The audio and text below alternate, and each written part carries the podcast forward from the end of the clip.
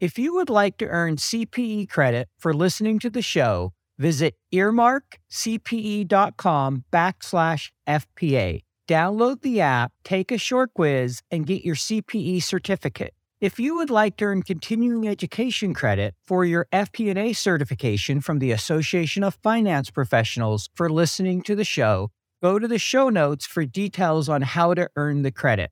Finally, if you enjoy listening to FP&A today, please go to your podcast platform of choice, click the subscribe button, and leave a rating and review of the show. And now, on to the show.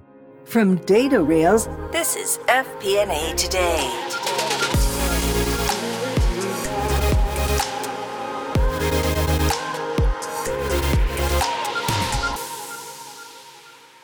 Hello, everyone. Welcome to FP&A Today. I am your host, Paul Barnhurst, aka the FP&A guy. FP&A Today is brought to you by DataRails, the financial planning and analysis platform for Excel users. Every week, we welcome a leader from the world of financial planning and analysis. Today, we are delighted to be joined by Cayla Pingel. Cayla, welcome to the show. Hey, Paul. Really excited to have you here. So, let me just give a little bit of background about uh, Cayla. She comes to us from Santa Monica, California. She earned her bachelor's degree in accounting from Cal State Northridge. She's worked in multiple finance and accounting roles for various companies over her career. And she's currently works as a senior director of finance at 2K. And I'll add on a personal note, she's a big Dodgers fan. So I appreciate that, even if it was a painful postseason. It was this year for sure. So we like to start every interview with kind of a fun question. And so what we typically start off is what what was the most challenging or hardest budgeting experience you've ever had in your career?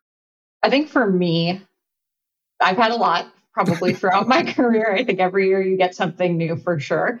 Um, but I think probably the most challenging one would have been uh, in 2020. I was at Fox Sports at the time. Our budget season kicked off in March generally. So we we're uh, the world shuts down, sports comes to a screeching halt, and I'm trying to do a budget for next year, not knowing when sports will return to air, when live events will return. There's you know not much in the way of content when you build an entire network around live content. Pretty much every day we're running scenarios, just I mean, literally a different scenario every day, a lot of uncertainty not only are we just testing out all these different things, but I we had not built models that were dynamic enough to handle uncertainty. So at the same time, we are reacting um, to try to rebuild our models to account for things that we didn't know were possible. So we spent a lot of time doing that, a lot of long hours. Plus, you know, you're working from home for the first time with like you grabbed your monitor and keyboard on the way out and trying to figure out how to make all that work.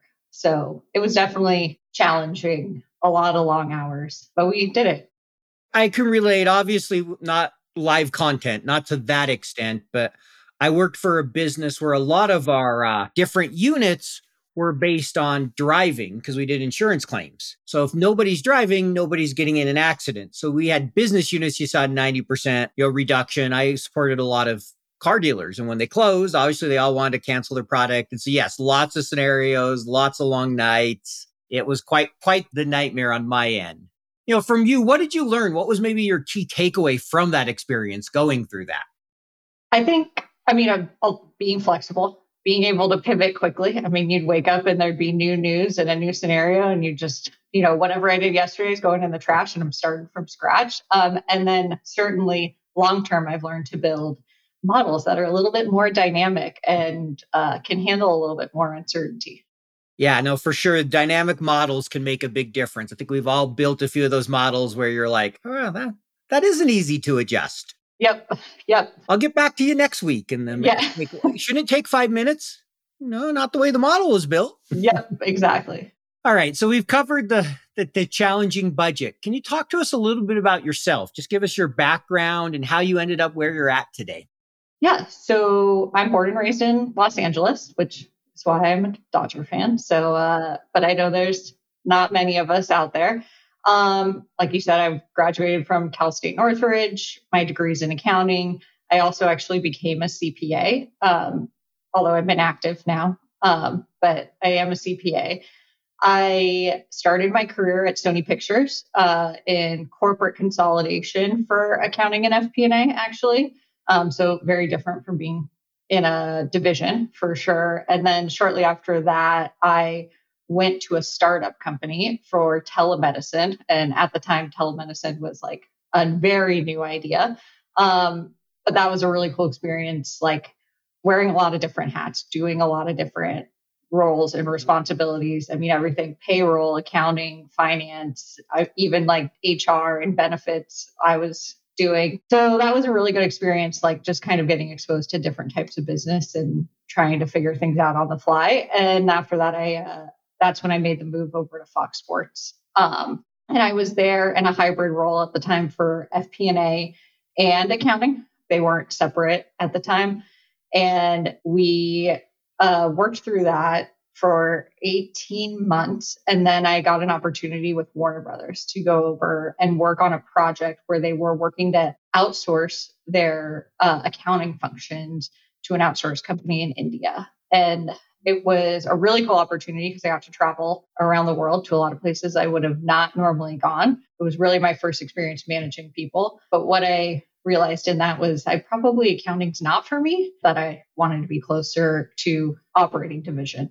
Luckily for me, that was about the time Fox Sports was launching Fox Sports One, their new cable network. My boss called me and said, Hey, I got a new opening. Would you ever be interested in coming back? And so I made the jump back to Fox Sports. And that's where I spent the next seven years of my career, just managing the P&L for the broadcast network sports. So that's really looking at like your marquee events, NFL, baseball, the World Cup, NASCAR, and then as well as overseeing the shared service functions that serviced all the all the networks at Fox Sports.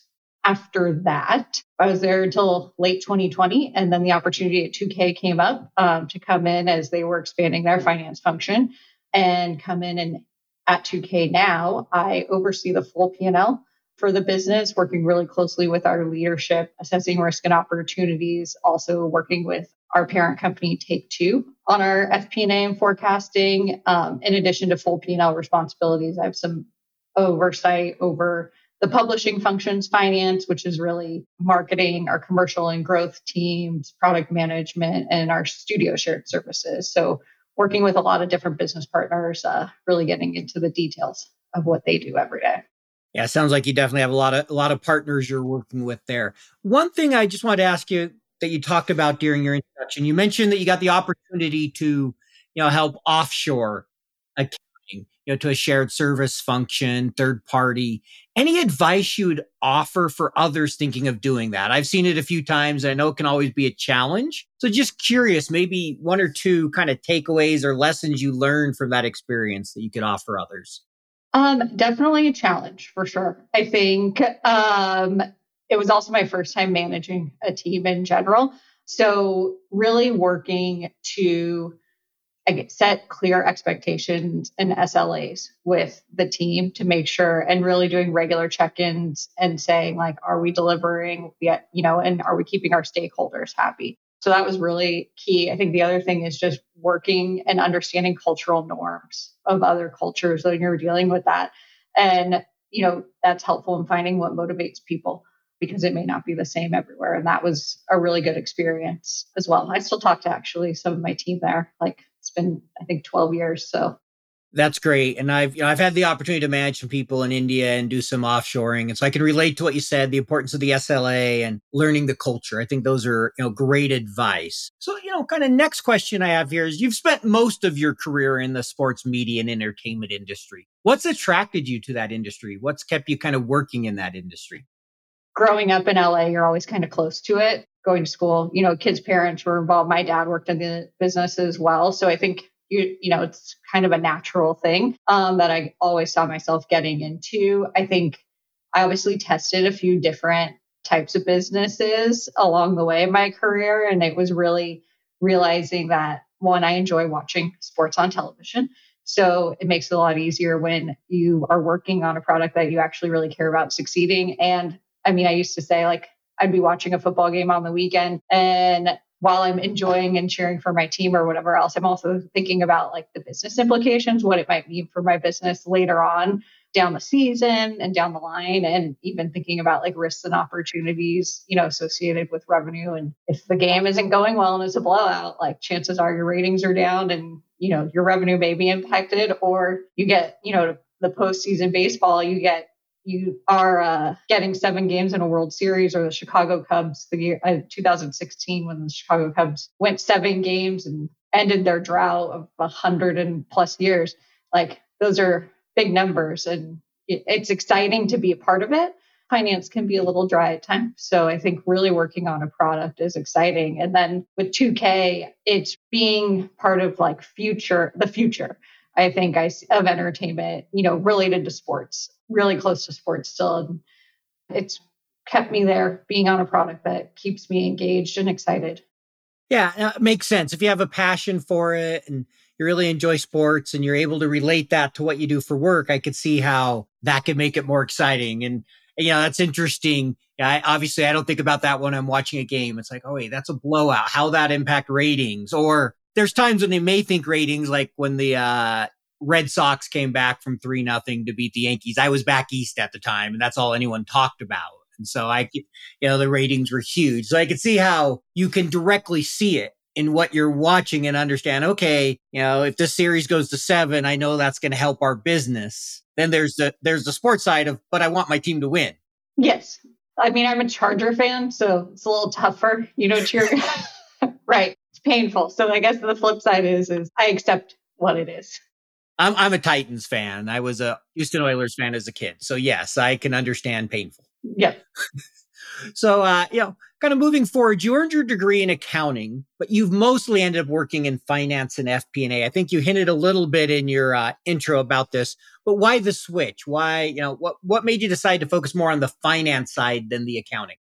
Growing up, I didn't really know what I wanted to do. And my parents pushed me towards accounting and said, You'll have a job after college and we won't have to support you and anymore. But my dad really was said, if you have an accounting degree, you can pivot in a lot of different directions. So I think in the hybrid role that I had at Fox Sports, where I was doing both accounting and FP&A is when I really realized like, okay, FP&A is looking forward and into the future and really helping a business like achieve its goals. And that's what excited me. I think accounting is a little bit more present or past focus. And it just was not as exciting for me. So once I realized, okay, yeah, you get to work with the business operations, help influence decision making, um, and all that kind of stuff was really what pushed me in the FP&A direction.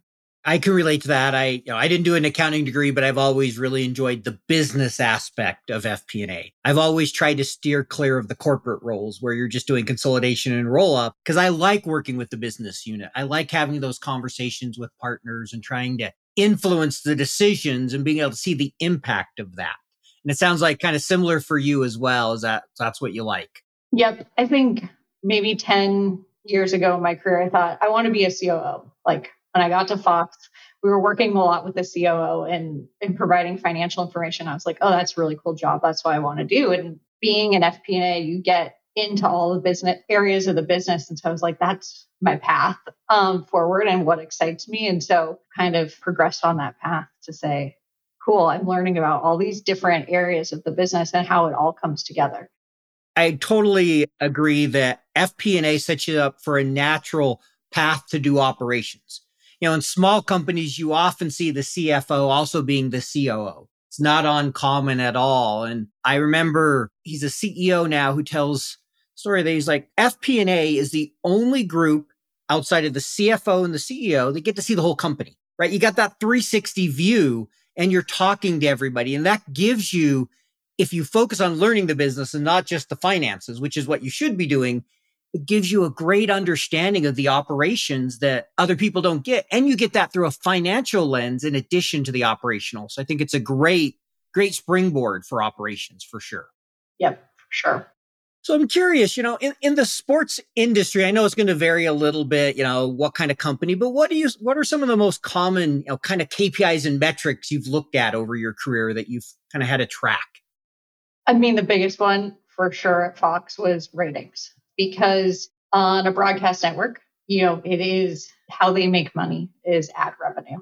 The ratings drive everything, the viewership, and you can go be up or down, you know, and have material swings based off of a blowout or a really tight game. Um, so ratings was the number one thing I was focused on. It's also sports is one of the only things left that people watch live that rating can really change everything. So ratings was huge. The other thing that we really focused in on was the cost to produce a game. Because when you look at the NFL, for example, you only have a set amount of broadcast windows and multiple games will air uh, in that broadcast window regionalized throughout the country. And so if you, for some reason, end up with an extra game uh, or one less game, there is no incremental revenue necessarily associated with that, but you're incurring incremental costs, of course. Whereas, like with baseball, you know, you add an extra postseason game in a series and you're getting extra revenue to cover that game cost. So we spent a lot of time assessing the cost of producing the individual games. Sure, I would imagine that has to be one of the most expensive things is the production cost from the host and what you have to pay them to the camera to the crew to just everything that goes into that shipping all the equipment on and on. I mean, there's the fixed side of it for sure, the camera and the crew and the things that you need to be there, but there's a variable component. You can't control your sports rights costs, right? You agree to pay a certain amount of rights for a certain amount of content. And so really production costs is one of the few areas that you can actually go and control costs and manage. So yeah. Yeah, and, that makes sense, right? Because yeah, you pay a fixed amount to the NBA or the NFL for those contracts that are often five, seven, eight years billions of dollars. So you got to figure out, okay, where else do I control costs if the economy changes, if ad revenue's down, whatever else it may be? You're limited in how much you can scale back. Exactly. Exactly. Yeah, that, that, that makes a lot of sense. Any industry where you have heavy fixed costs can always be challenging when things change. Oh, yes. Just, all you got to do is look at the airline industry. You know what it is like 13 different spreadsheets emailed out to 23 different budget holders, multiple iterations, version control, errors, back and forth updates. You never really feel in control of the consolidation and collection process. Yep, I've been there. Stop, breathe. DataRails is the financial planning and analysis platform for Excel users DataRails takes data from all your company's disparate sources.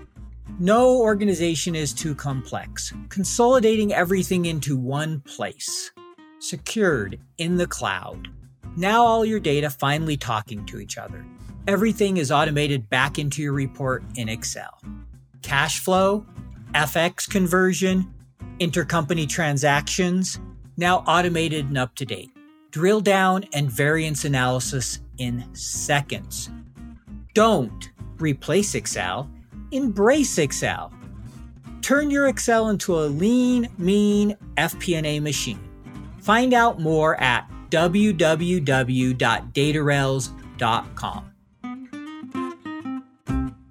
I'm curious, you know, having worked in this industry, you know, gaming and sports, how have you seen the rise of streaming, online gaming, you know, kind of impacting the business and how you forecast and think about things, right? Because we're definitely going through a huge change within the media and entertainment and gaming industry in general. So I'm just kind of curious, how's that kind of impacted the way you forecast and think about things? I mean, streaming has, there's more content out there than ever before. And so you're really competing for eyeballs, for people to engage in your content. And differentiating yourself is really important in that regard and trying to get people into the games engagement playing longer the hours that they play you're considering all of those things. So i think what's great is that with streaming and even online gaming on a broadcast network you're waiting for a waiting for a nielsen rating to give you some feedback on performance after the fact. With the information that we're able to see much quicker in the data now we can certainly plan and, you know, look at indicators to say, okay, maybe we have a risk coming up, or maybe we have a really good opportunity because we're seeing a lot more engagement, you know, earlier than we expected, and look at this, you know, revenue opportunity in the future. Um, so I think, you know, there's a lot of opportunity with that, with the data and the analytics for sure that you know we can get in this new world. The other thing I'll say is with streaming on the television side, for sure, you brought in some new companies entering the media landscape. And definitely on the sports side, that's driving the costs up. So, again, thinking about the different ways now you pay to watch an NFL game through a subscription with like Amazon where you hadn't in the past when it was on CBS or NBC. So they have a new way to monetize that the broadcast networks maybe don't. But what other things can you do to again attract people, bring people into your content? Sure. I mean, that's Thursday night, right? That Amazon got. Is that the yep. Yeah, no, I know here locally, you know, kind of just talking about all this. I'm a Utah Jazz fan, big Jazz fan, and they just added streaming option to watch all the games. You know, in addition, they put it back on local TV. So it's not on cable anymore. It's on local TV. And then they did a streaming package as well. Yeah. So it's definitely changed the game for sure. And it's made everything more competitive. But I think, you know, from a forecast perspective, where you're able to see things quicker and react quicker uh, to make sure you're providing content that your consumer or your player want for sure. Sure, versus waiting the next day and seeing, okay, how did we do on the the preliminary Nielsen ratings? What do those final numbers look like? What do they really mean? I would imagine it's it's a little bit of a wait versus okay, we could see today something's popped on this game. It's up 20%. What's going on? And is there something we can do to continue that behavior? Exactly. And so is that one of the biggest things kind of in the streaming is just looking at the uh well, particularly gaming, I'm guessing it's kind of time on game. Is that usually the most common metric? Or are there other things you kind of look at within that play that helps you understand how it's performing? Yeah, I think, you know, hours played and engagement, you know, again, online gaming gives hundreds of hours of content, you know, and people can keep going. So, yeah, looking at where they're engaging, I mean, we can see across the whole life of the game, you know, oh, NBA tip off. Maybe they're engaging a little bit more around that part of the season, or maybe, and you can assess all those things. So I think that's one of the big things we use for sure. Yeah, I know that that's great. And, you know, kind of, I'll tell this since we're talking gaming. I once applied to work for a gaming company, and in the interview, I got told uh, when we got done, I asked the person if they had any concerns, and they're like, I don't think you're passionate enough about video games, and so I didn't get hired. And I kind of laughed. I'm like, so I joke sometimes with kids. I'm like, you just need to play video games more. It could help your career. I will say I, you know, had not played video games probably since I was a teenager when I got this job at 2K. Of course, new NBA 2K, you know, you know those sure, things right yeah. away. Like it's huge. But I, one of the first things I did was, okay, I need to buy a console, and which was tough at the time uh, in 2020 and 2021. I got oh yeah, trying to get a console during that time. You you paid a premium. Yeah, yes. So, but I was like, I need to understand this product. So I went and got an Xbox and then downloaded our games and started playing to be like, okay, what? I mean, they're so much more complicated than they were when I played Nintendo 64 or regular Nintendo as a kid. But really understanding like what are the elements that go into this and really trying to make sure I understand what we're producing and creating. I love that you took the time to test the product, to learn the product, because that adds so much value to what you're doing in your job. Oh, yeah. I think it's huge. I still remember in college kind of talking about, you know, buying a game console. I had a friend who he did his master's thesis on video, a video game like Protagonist or something. He ended up getting a master's in gaming later on. And so he would, uh, he bought a few different games. He got a grant. And so we'd always joke every weekend we were helping him do his research when we played games you know, but it really did. He would be observing things and helped him with his research. Not so much us, but that was our excuses. We were helping him with his research. So no, I think for sure, like early on when I started at 2K, there was a we were debating, you know, with one of the games, you know, do we spend the extra money to put these features in? Do we not? You know, there was a discussion happening. And after the game came out and I played the game, I was like, wow, I'm actually really happy we spent the money and did that. Like that is really cool as somebody, you know, a casual player of games. So it makes you appreciate those things and understand it a little bit more for sure. Sure, when you're in the conversation and then you can actually see it and play it and be like, oh, wow, that is really good. Or I wish we would have spent the money to put this in, or that really would have added to the game. Right. And it helps with my partnership, you know, and discussing with people. I'm like, oh, okay, like I understand you, you know, and like let me help advocate you know, and build a business case of why we would want to add features or certain things for sure. Yeah, because I'm sure the uh, on the game side they want to add everything, and you're like, you know how much that's going to cost? yeah. How do you think about that process? You know, kind of being finance of helping them manage that of you know what features go into the product and all that. Any any thoughts or advice you'd offer to finance professionals because we all deal with that, whether it's in game or whatever it might be of scope creep and product cost and those type of things?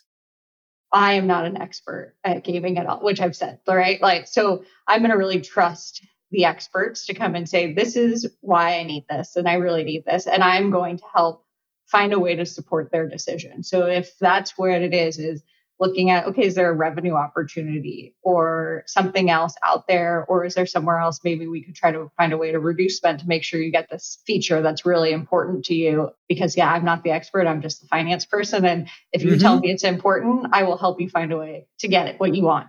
And I like that. You're trusting the expert and then it's okay having that discussion, which I think is so critical of how can we do this? You know, there there's often a view that finance is, I've heard it referred to CF no, right? The office mm-hmm. of no. and that that never wins friends when it's just like, nope, that's too expensive. And you shut down the conversation versus, okay, well, why is that important? How can we increase the revenue to support that? Because right now it doesn't economically make sense. I can't, you know, bring it forward and then they, I think they appreciate it when you really kind of help educate them on the financial side of what your concerns are and try to help them come up with a solution versus, yeah, you may be the expert. I'm just going to tell you, no, the budget's not there. Yep. I, uh, I tell people, a lot of my business partners, I say, think of me as your agent. I'm going to go out and negotiate this for you from a financial perspective. Tell me what you need and let me help go sell, you know, sell this somewhere else so that we can make the case and do it. I like that. I haven't heard that one of the agent. I like that one. That's a good one. Work in a lot of sports, so yeah. I figured as much. I, as you said, agent. I'm thinking of Jerry Maguire for right, some exactly. yes, I'm a little calmer than him. I would hope so. So I know you've been very active as a volunteer in the Los Angeles chapter for women in sports and events for you know several years. Can you talk about how that experience has helped you in your career? Kind of what you've learned from being involved in that.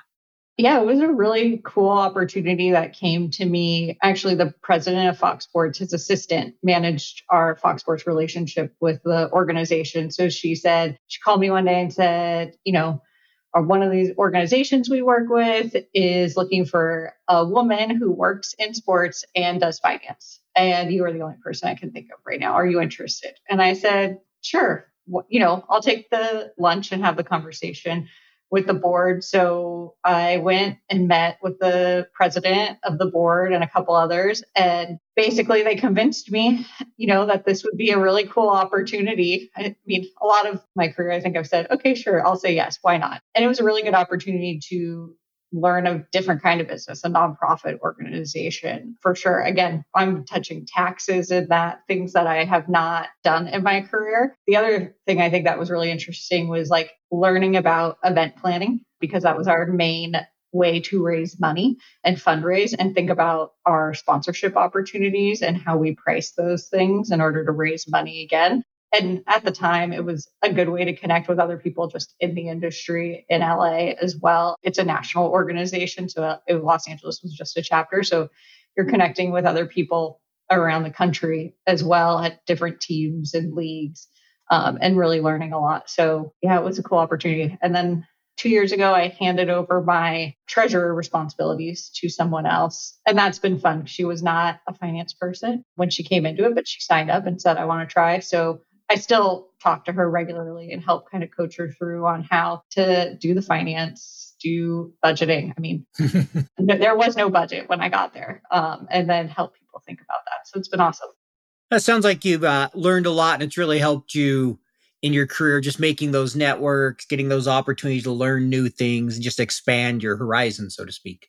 Yes, it's definitely given me a big appreciation for, again, what everyone else does in a business. Got it.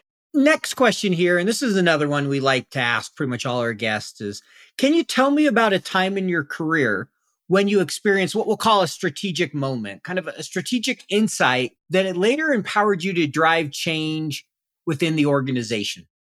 So, when I was at Warner Brothers, about six weeks into the job, they said, We're putting you on a plane to Prague and you're going to go work with the team there. The outsourced team was uh, in the office doing transition, knowledge transfer of the activities there. So I said, sure. I was very young, 25 years old, and said, okay, I will go. And I got there and realized very quickly that the project had gone very sideways. They were way behind on the transition plan. The controller who was working with the outsourced team was very upset and she had pretty much shut down working with them. And I'm on the other side of the world in a job six weeks in and saying, what do I do?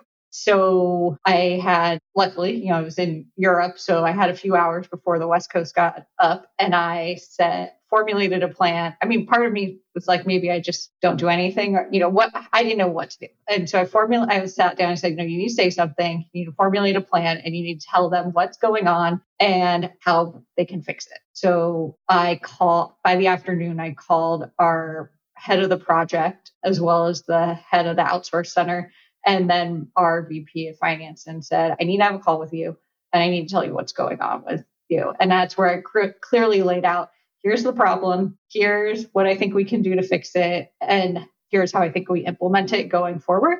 And that was like a big moment just for me personally as well. Like, really see it, they acted on it right away.